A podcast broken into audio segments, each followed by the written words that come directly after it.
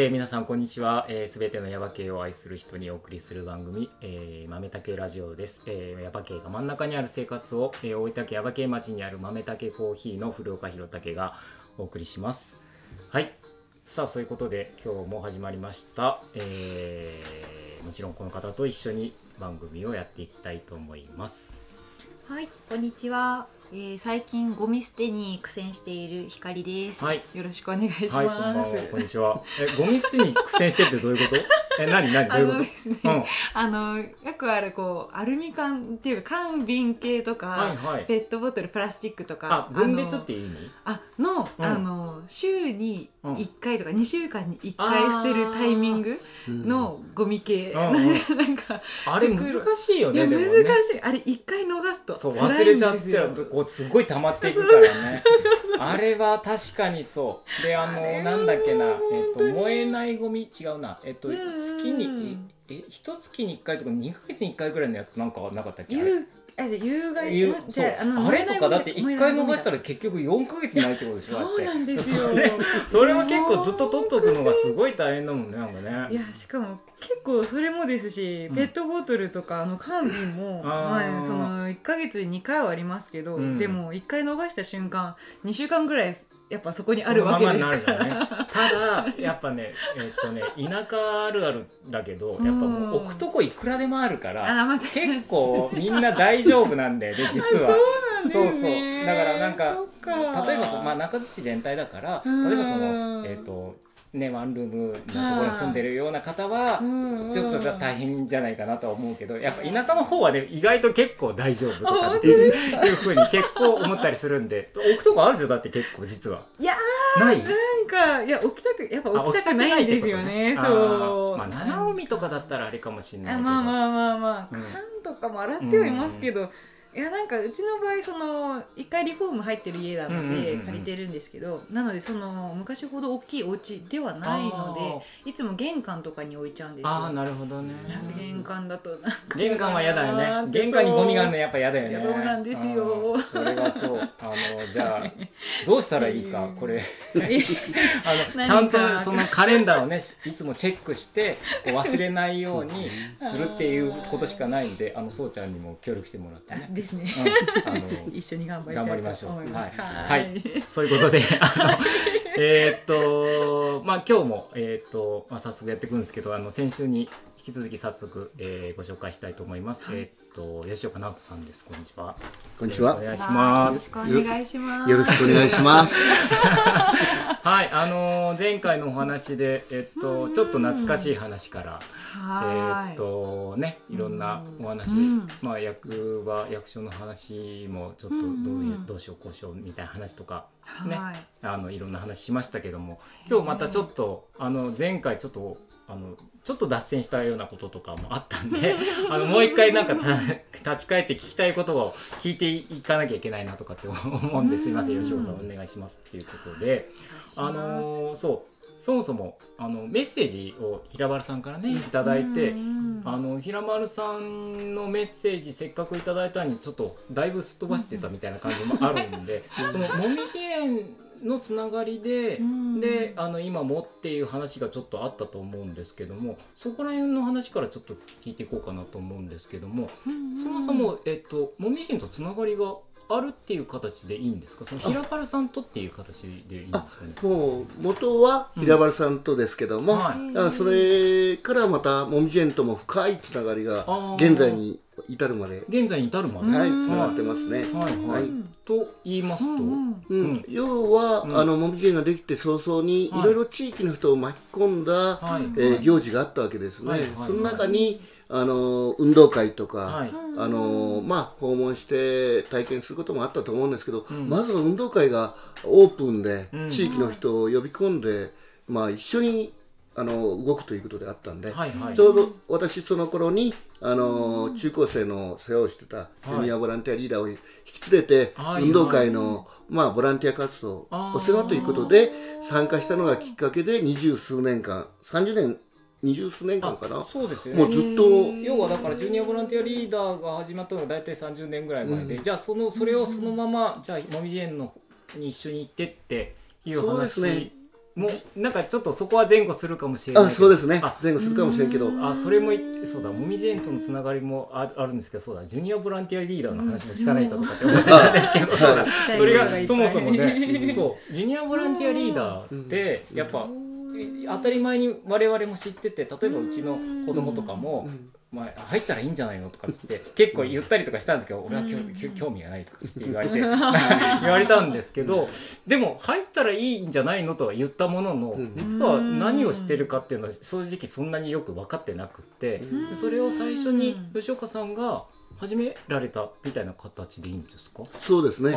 始めた人間ですね。はい。はい。そのジュニアボランティアリーダーっていうのはどういういきさつだったんですか、どういう始めから、当時私があの耶馬渓の教育委員会で社会教育係ということで、はい。まあ青少年の担当もしてたわけですけども、まあその中で子ども会というのがまだ活発にはい。耶馬渓町内たくさんあって、はい。60数団体になるかな地域ごとにありまして、はい。まあ、そこの上級生集めてリーダー育成をしたいなって当時の教育長と全部回って、えー保護者にまず話したら保護者は全員賛成そそ賛成なんだけど、はい。自分たちが関わるのはできないし子どもたちも忙しいからできないよという、はいはい。そういう結果でできなかったんですが、はい。えー、とその中でその中の、えー私がスポーツ少年団としてた知り合いの子たちを、はい。えー当時夏山に来たり少年集いってあの、えー九十に連れていはい。く集いの中で、はい。あのー連れて小学生の世話をしてもらったことがあった、はい。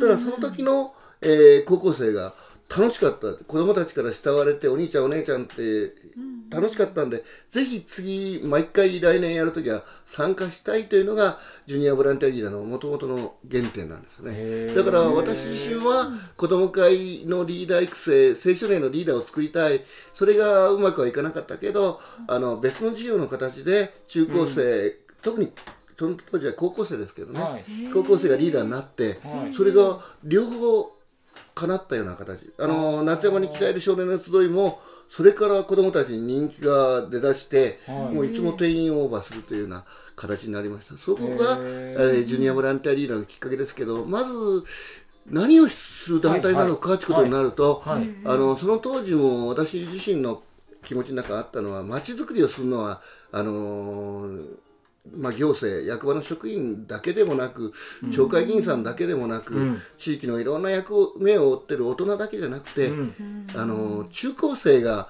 やっぱりその中に関われたら素晴らしい街づくりができるんじゃないかなという、はい。そういうなんか勝手な理想がありまして、それが元で、はい。えー組織を作りたいというのがもともとありました。なるほど。でその中でもなんでボランティアがついてるのかい一時期ボランティアやるなら他の団体になるんじゃないの？教育委員会がするならジュニアリーダーじゃないの？だけど、えーまあ、人格と一緒でここの核になるところがですね、うん。要するにボランティアを通して人づくりをしていく、うん。もう子どもたちが成長する過程で心の栄養はボランティア活動を通して、えー培っていくということで、うん。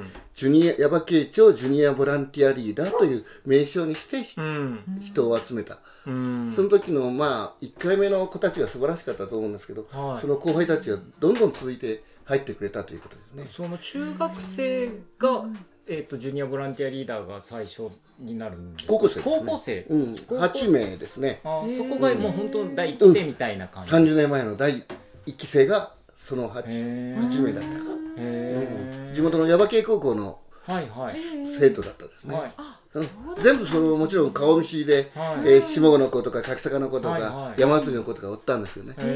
その子たちがまず基礎を作ってくれたっていうか、はい。思いのほかやっぱりあのいい方向に結びつけてくれたんで、はい、うんそういうことですね。まあ一つは地域づくりをするというのと、ボランティアを核にした活動を展開していく。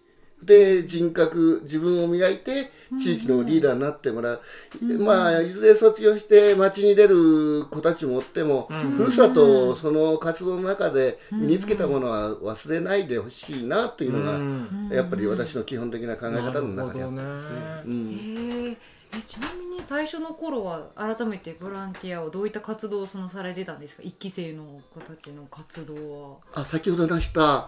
えー夏山に来たる少年の集いとかの、うんえー後輩になる小学生のお世話がまずうん。一く、うん。あもううん。はその後は、はい今質問いただいた中に今思い出すとあの頃は、私がこれやろうあこういうのをしなきゃいけないよっていうんじゃなくて、子供たちに中高生ですけど、えー何をしたらあ楽しいだろうかとか何をしたら勉強になるだろうかっていうのは全部自分たちであの検討させました。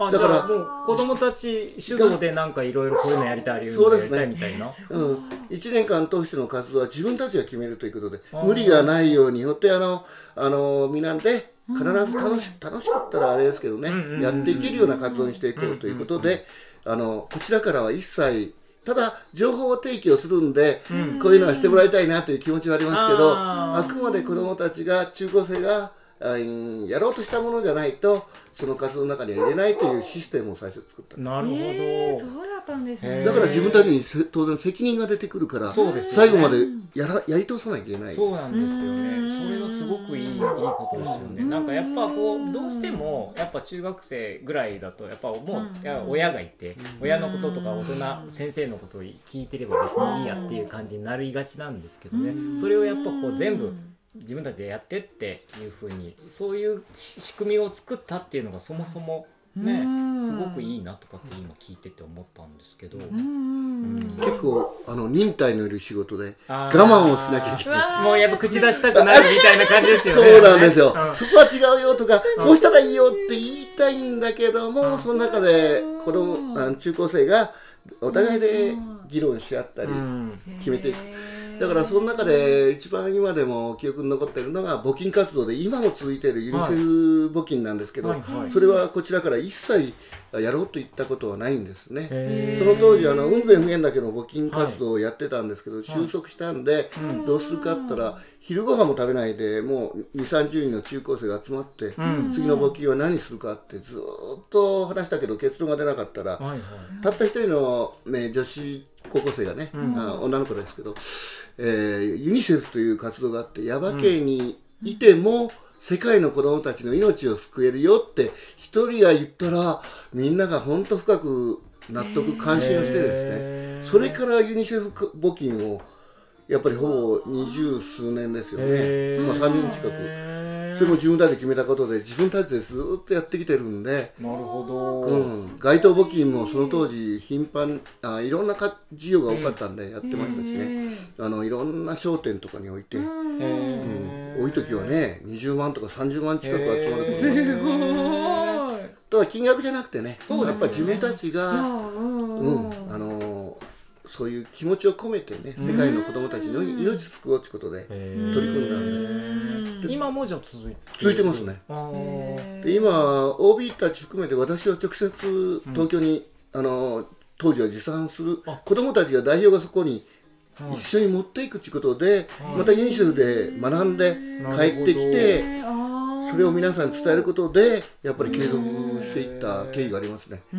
やっぱり。その今ちょっとおっしゃいましたけどその OB の人はまあちょっとこうやっぱ今のそのジュニアボランティアとの関わりっていうのはよくあるんですか？いやよくはないんですが、うん。やっぱり一つボランティア活動で、ん。今あのモミジ園とのつながりがあるんですけど、はい。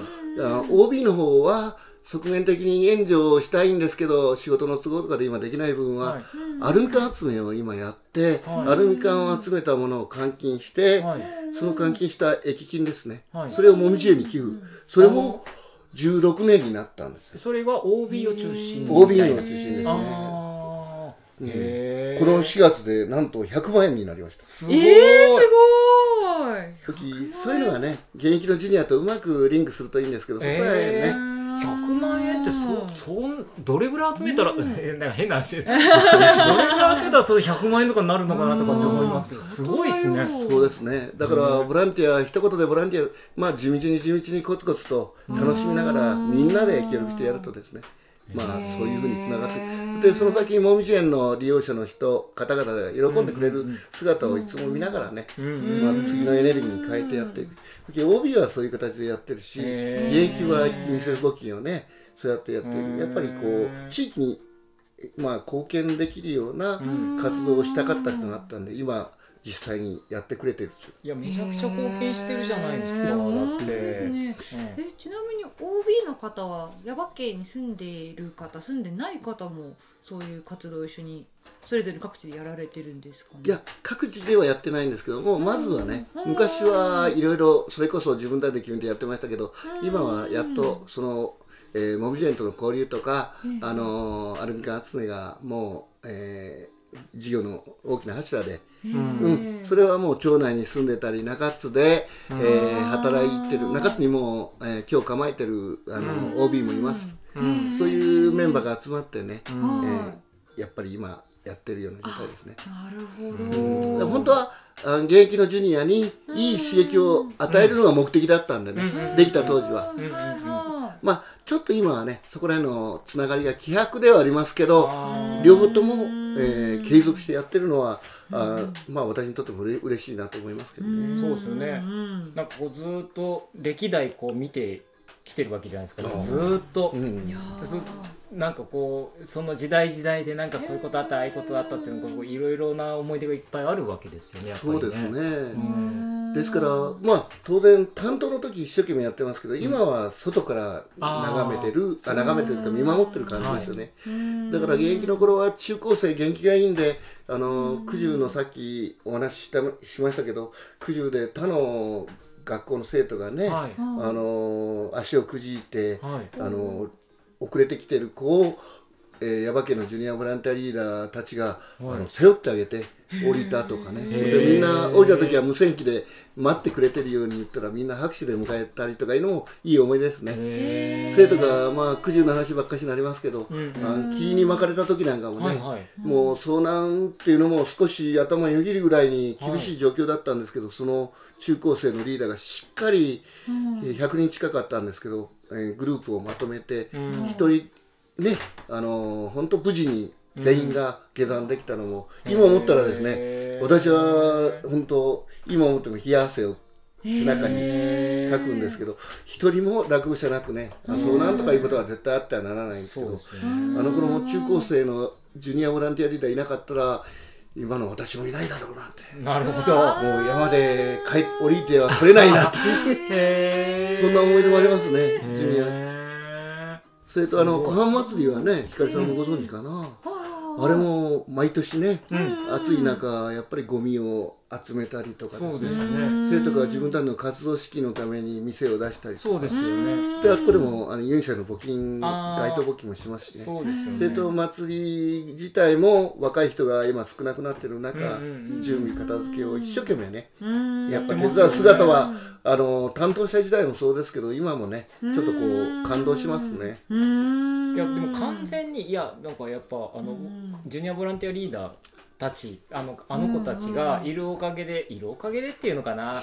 あの、まあ、例えばあの小浜祭りなんかにしても、なんかこうそこでこう回ってる部分っていうのがやっぱり結構あったりとかするのかな。一つこうあのお店のブースがあってうん。でやっぱりこう片付けしたりうん。あのゴミ拾ったりとかっていうのをやっぱよく見るし。そうですね。うんいや昔から思ってたんですけど、自分たちが一番遊びたい盛りじゃないですか。そうですよ。花火大会に行っそうてですよ。その最中ゴミを拾ってね、もう本当に遊び一緒になってでそれと片付けまでも含めて、夏休みの貴重な時間ですけどね、やっぱやってる姿はちょっと感動しますね。あうちの子にもやらせた方がよかったなと。か まあやらせるもんでもないですけど、あそうですね。あのやっぱり自分の意思で入っていただくのが一番いいなと思いますね。そのえっと今それこそそのまあ子供の数自自体が少ないですけど、ね。その最初やってた当時っていうのはもっと子供の数多かったわけじゃないですか。そうですね。多かったですね。多かった中で、うん。ジュニアボランティアに参加する人も多かったんですか。そうですね。もうだからジュニアのメンバーを全部案内とか出すわけですけど、やっぱ50、60とかね、あー。60人近くやっぱりおった時代もありますね。だけどいつも思うんやけども、人数じゃなくてね、一人一人が、まあ。ね、あの一生懸命自分をそこで人格形成できる場がね、人として自分を高めていける場があれば、もう一人でもいいなって私はつくづくいつも思うんですあよね。もうほらその卒業生からしたら、もうだって30年近くやってる人は、うんえっともうだって40歳を超えてるぐらいの子もいるわけじゃないですか。そうですね大人になってうん。その会われたりとかすることもあるわけじゃないですか、うんそうですね。どどうですか？なんかこう。ああないや懐かしいですよ、まあ、本当にあの学校の先生が教え子に合うよううんなそんな気持ちですね、うん。結構保険若かったからあの厳しかったと思うんでね、うんやっぱ怖かったとか言われたりすると、あそうなのかなと思いながらね、いやその話でちょっと思い出したんですけど あのやっぱスポーツ少年団ねサッカーをねうん。すごくやってらっしゃったじゃないですか。で僕はねサッカーやってなかったんですけどうん。僕らこの間ね、まあ、この間っつっても8月にあのど同窓会あったんですよ。でなんかで同窓会の打ち上げで幹事でなんか飲み会みたいなやつがあってでその中でなんかちょっといろいろ話に出た中で懐かしい人の話になった中で なんかスポーツ少年団あったよねサッカーやってたよねってこの地区は誰々誰々とかって話の中でやっぱ吉岡さんの話になって、うん、あのまあ言葉を選んで言うと厳しかったっていう。選んでく選んでくれてありがとうございます。すごいもうなんか吉岡さんはやっぱすごい。でも熱心に。うん。やっぱこう子供たちに対してのやっぱこうあな熱意っていうかいうのはすごくあったってまあ言葉選んで言い。たいて今不動さん言われたね。それがやっぱりもう原点にあるんで、ん。スポーツ少年団が10年近くあってその後にジュニアボランティアというのがつながっていったんでその体験はもうまさに生きてますあねだからそういう流れなんですね。スポーツ少年団こそやっぱり頭ごなしにこう指導指導で言ってたのが、うん。ジュニアになったらこれじゃダメなんだということで、えー。厳しさだけでもダメなんで、うん。その中で子どもたち育てるとか一緒に自分高めていくためにはやっぱりこう信頼しつつね、うん。やっぱりあの自分だって考えてもらわなきゃいけない、で絶対怒り怒り方もね、うん。気をつけて、うん。うん。だから自分まあいあれですけどまあ自分も成長させてもらうっていうかやっぱ子供たちとその関わることでねっていう部分もやっぱりあったりとか。ああいやもう多分ね子どもたちから教えられることも多いですよ。一、うん。人の子が全国でも表彰を受けたんですよね。あ社会人になってからですけど、はい。全国有料あの青少年とか言ってで一緒に東京まで霞が関まであの表彰を受け行った。その子が言ったのは当たり前のことを当たり前にできる大人になりたいってあの新聞社からの取材で言って目から鱗が落ちてですね。ああ自分はどうなんかあったらあ当たり前のこと当たり前にできてねかったなと思って反省をしてですね。へで子供たちから常にねやっぱりあの本当優しさとか思いやり含めてね。で地域とかふるさととか言ったらこっちがそういう方向に持っていったつもりが子供たちから逆に教えられてやっぱふるさとをあの素晴らしいところにするためにはったらやっぱり子供たちが頑張ってる姿が感動を与え街を作っていくって自分が思ってたんですけど、知らず知らずのうちに自分の思いよりも子供たちから教えられて、ああそうだったとね原点をやっぱりいつもこうし思い知らされるのが多かったですね、うん。そういう意味では子供たちが先生ですよね。すごい。へーそうなんですねそもそもスポーツあそうそう。少年団スポーツ少年団っていう話が俺もなんか普通にしてたけど 要はなんか小学校の時までに、うんえっと男子はサッカーで女子はなんかソフトボールソフトボール？うん。あのまあクラブ活動的なやつ、あうん、ーがあってで各地区、まあ、うん。例えば下郷な下郷小学校の、うん。えっとサッカー、でうん。柿坂、えっと木とかって言ってそれぞれあって、うんでそれぞれになんかその活動しててまあね大会があってとか、うん。で指導者の方がいてって。でまあ柿坂のね、まあ、同級生 まあそんな話になったりとかしてみたいな、うん。うんね。そういうの活発だっただからやっぱ子供たちも活発そうですね。まあだったしね、まあ、大人も活発にいろいろ動いてた、ん。だからまあその吉岡さんがずっとさっきからっていうかもう最初からずっと一貫して多分言言われてるんだけどやっぱその街づくりするのにやっぱ大人だけでもダメだ。ね言われてたじゃないですか。子供だけでもうん。あの、ね、行政だけでもダメ、ね、関わる人はやっぱりいろんな人が関わってこその街づくりじゃないといけないっていうだからそこになんか吉岡さんが一番やこう関わってたその子供たちを一緒にこう担ぎ出した担ぎ出したっていうのかな、うん。いうその街づくりのその方法っていうのがうん。これはやっぱあのねこうやったことがすごく今のこのねうん。耶馬渓にもこうこう脈々とこう行き着いていくっていうかうんいう感じはちょっとあったりするのかな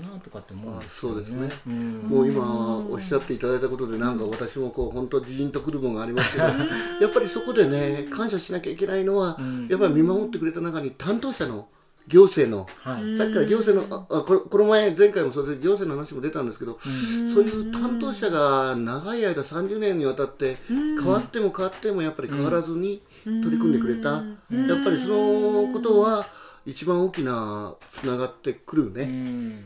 子どもたちがまちづくりに参画できるやっぱりこう、元はそういう人たちもいたってことは忘れちゃいけないなと思いますね。まあそういう方が、まあやっていいよどうぞややった方がいいよって言ってくれたっていうのがね、うん。だってまあよでもよくよく考えたら、その将来の街づくり街にこう住んだりとかね暮らしていくのはなんか若い人なわけだから、うん。若いその子供たちが、ん。なんかよしじゃあこの街をどうにかしていこうとかっていう気になってもらわないと、そのねなんか年寄りが 年寄りがっていう言い方はあれだけど、なんか年寄りが決めたことをお前たちやるよっていうのとは全然違うじゃないですか。だからそれをその礎礎っていうのかな。なんかそれを吉岡さんがこうずっと30年かけてこうもうちょっとずつやってきたっていうのがもう絶対に今のその耶馬渓町にこれから先も多分あの息づいて生きていくんじゃないかなとかって本当に思いますけあのどね。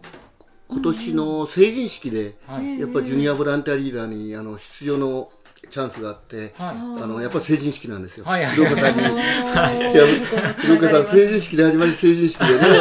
ええけどその成人式のオープニングセレモニーで耶馬渓町ジュニアボランティアリーダーの手話コーラスが出たんですね。はいはい。で手話も始める時にはあの身近にろう者の方がおってその方のためにということでもなかったあの初っ端は、うん。あの私が青年の船というのに乗って、はい。その中で出会ったあ木山町の手話の会の会長のはい。ところに視察に行く時に、手話あの手話の会ですからろう者の方もその中にいるということで、はい。そこで手話コーラスをしたのがもう二十数年前の、はい。もう30年近くなるかもしれないですねうん。それが元だったんですけど、ん。その時のやっぱ先輩たちが一生懸命手話に対して何のため手話をするのかというのはあのやっぱりろう者のための言語の代わりにあるものですから、やっぱりその気持ちにならないけんということでね、それで手話を始めたのがやっぱり原点と最初の子どもたちが一生懸命やってくれたのが、やっぱり元で、あのここまでつながってきたというのはやっぱりスタートがどういう形であれ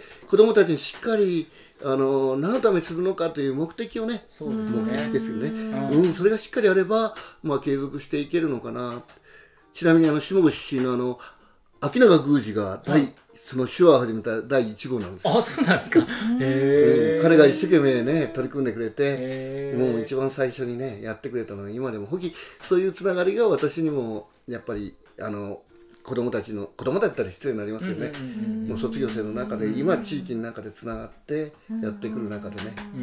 うんありますね。手話コーラスといえば、まあジュニアボランティアといえば手話コーラスみたいな感じ、そうですね。なんかイメージ的にはもうそんな感じですもんね。うん知らなかったです。ね、もうそう思思えばねいつもこう何気なく手話をこううんやられてると思いますけど、今思えばねなんで手話だったんだろうって思ってましたけどそうそうそう。そうなんかそういう出会いっていうか、きっかけがあったんですね。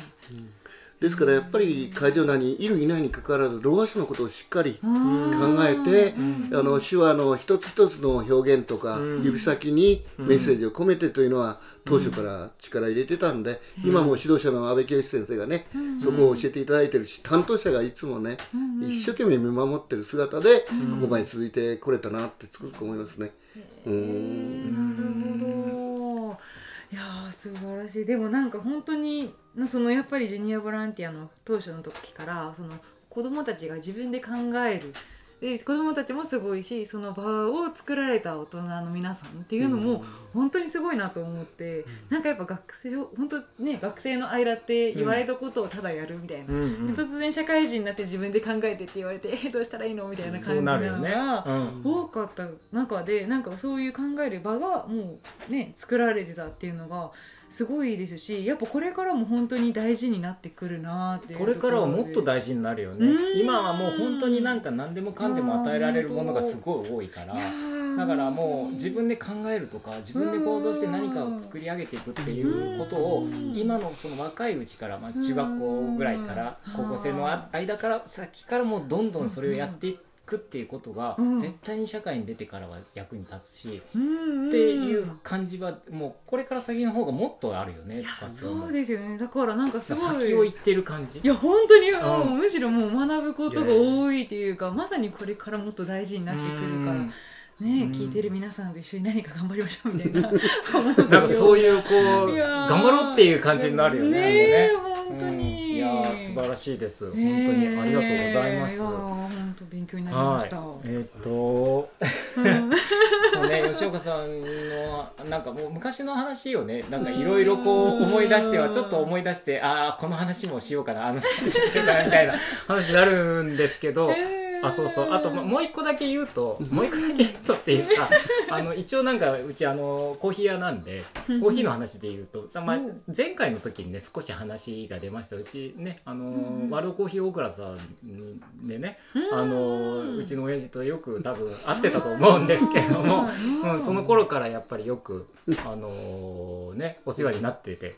でまあ小さい時からなんか僕はなんかそういうあんまりしなかったけどなんかコーヒー屋さんで行ったらなんか吉岡さんもいたっていうイメージもやっぱりあったりとかもするんですよね。うん。だからなんかやっぱりその子供ながらにまあ今はコーヒーでこうやってつながっていったことももしかしたらあるかもしれないですけどもうん。やっぱ子供とそう近い距離であの吉岡さんがいつもいれいてくれた子供っていうかな若い人といつも近い位置に耶馬渓このね我々からもうちょっと下の人はやっぱりその吉岡さんが若い人とのそのあの架け橋っていうか、うんあの橋渡し役になってくれてそれで今にこうみんなが大人になったっていうな人なのかなって今ずっとずっとうんなんか今日昨日あ前回と今回話を伺ってて改めてなんかそういう風に思いましたなんか本当にあのいろんなお話が聞けて今日は本当にありがとうございました。いなんかまだいろいろまだなんか話し足りないこといっぱいあるんですけど、まああのまあそれ以外の話もまたいつかできたらなとかって思います。うん本当にありがとうございました。今日ははい。ありがとうございましたはということで、えーっとうんその吉岡さんから、えーっとうん次回の、えーっとゲストを紹介していただこうかなと思うんですけど今あの紙をいただいたんでちょっと見せていただいてるんですけども、うん。ねえーっとそのまあ吉岡さんからやっぱ若い人にねやっぱりあの出ていただきたいっていう思いがこの3名。若い人っていうのかな。この地元で頑張ってる若い人っていうことで、あのご紹介いただいてる人たちなんでこの中からちょっと、あの後であの相談させていただいてあの決めたいかなと思います。もう皆さんね、全員がなんかもうこの分野ではちょっと頑張ってるっていう方たちばっかりなのでうんちょっと後で相談させてもらいます。はい、ありがとうございます。はい、ということで、えっ、と今日はえっ、とこの辺りにしたいと思います。あの改めましてあの吉岡さん今日はありがとうございました。ありがとうございましたよろしくお願いしますはい、では皆さん今日はここまでです。えっ、とさよなら。さよなら。この番組はコーヒーが真ん中にある生活を豆たけコーヒーの提供でお送りしました。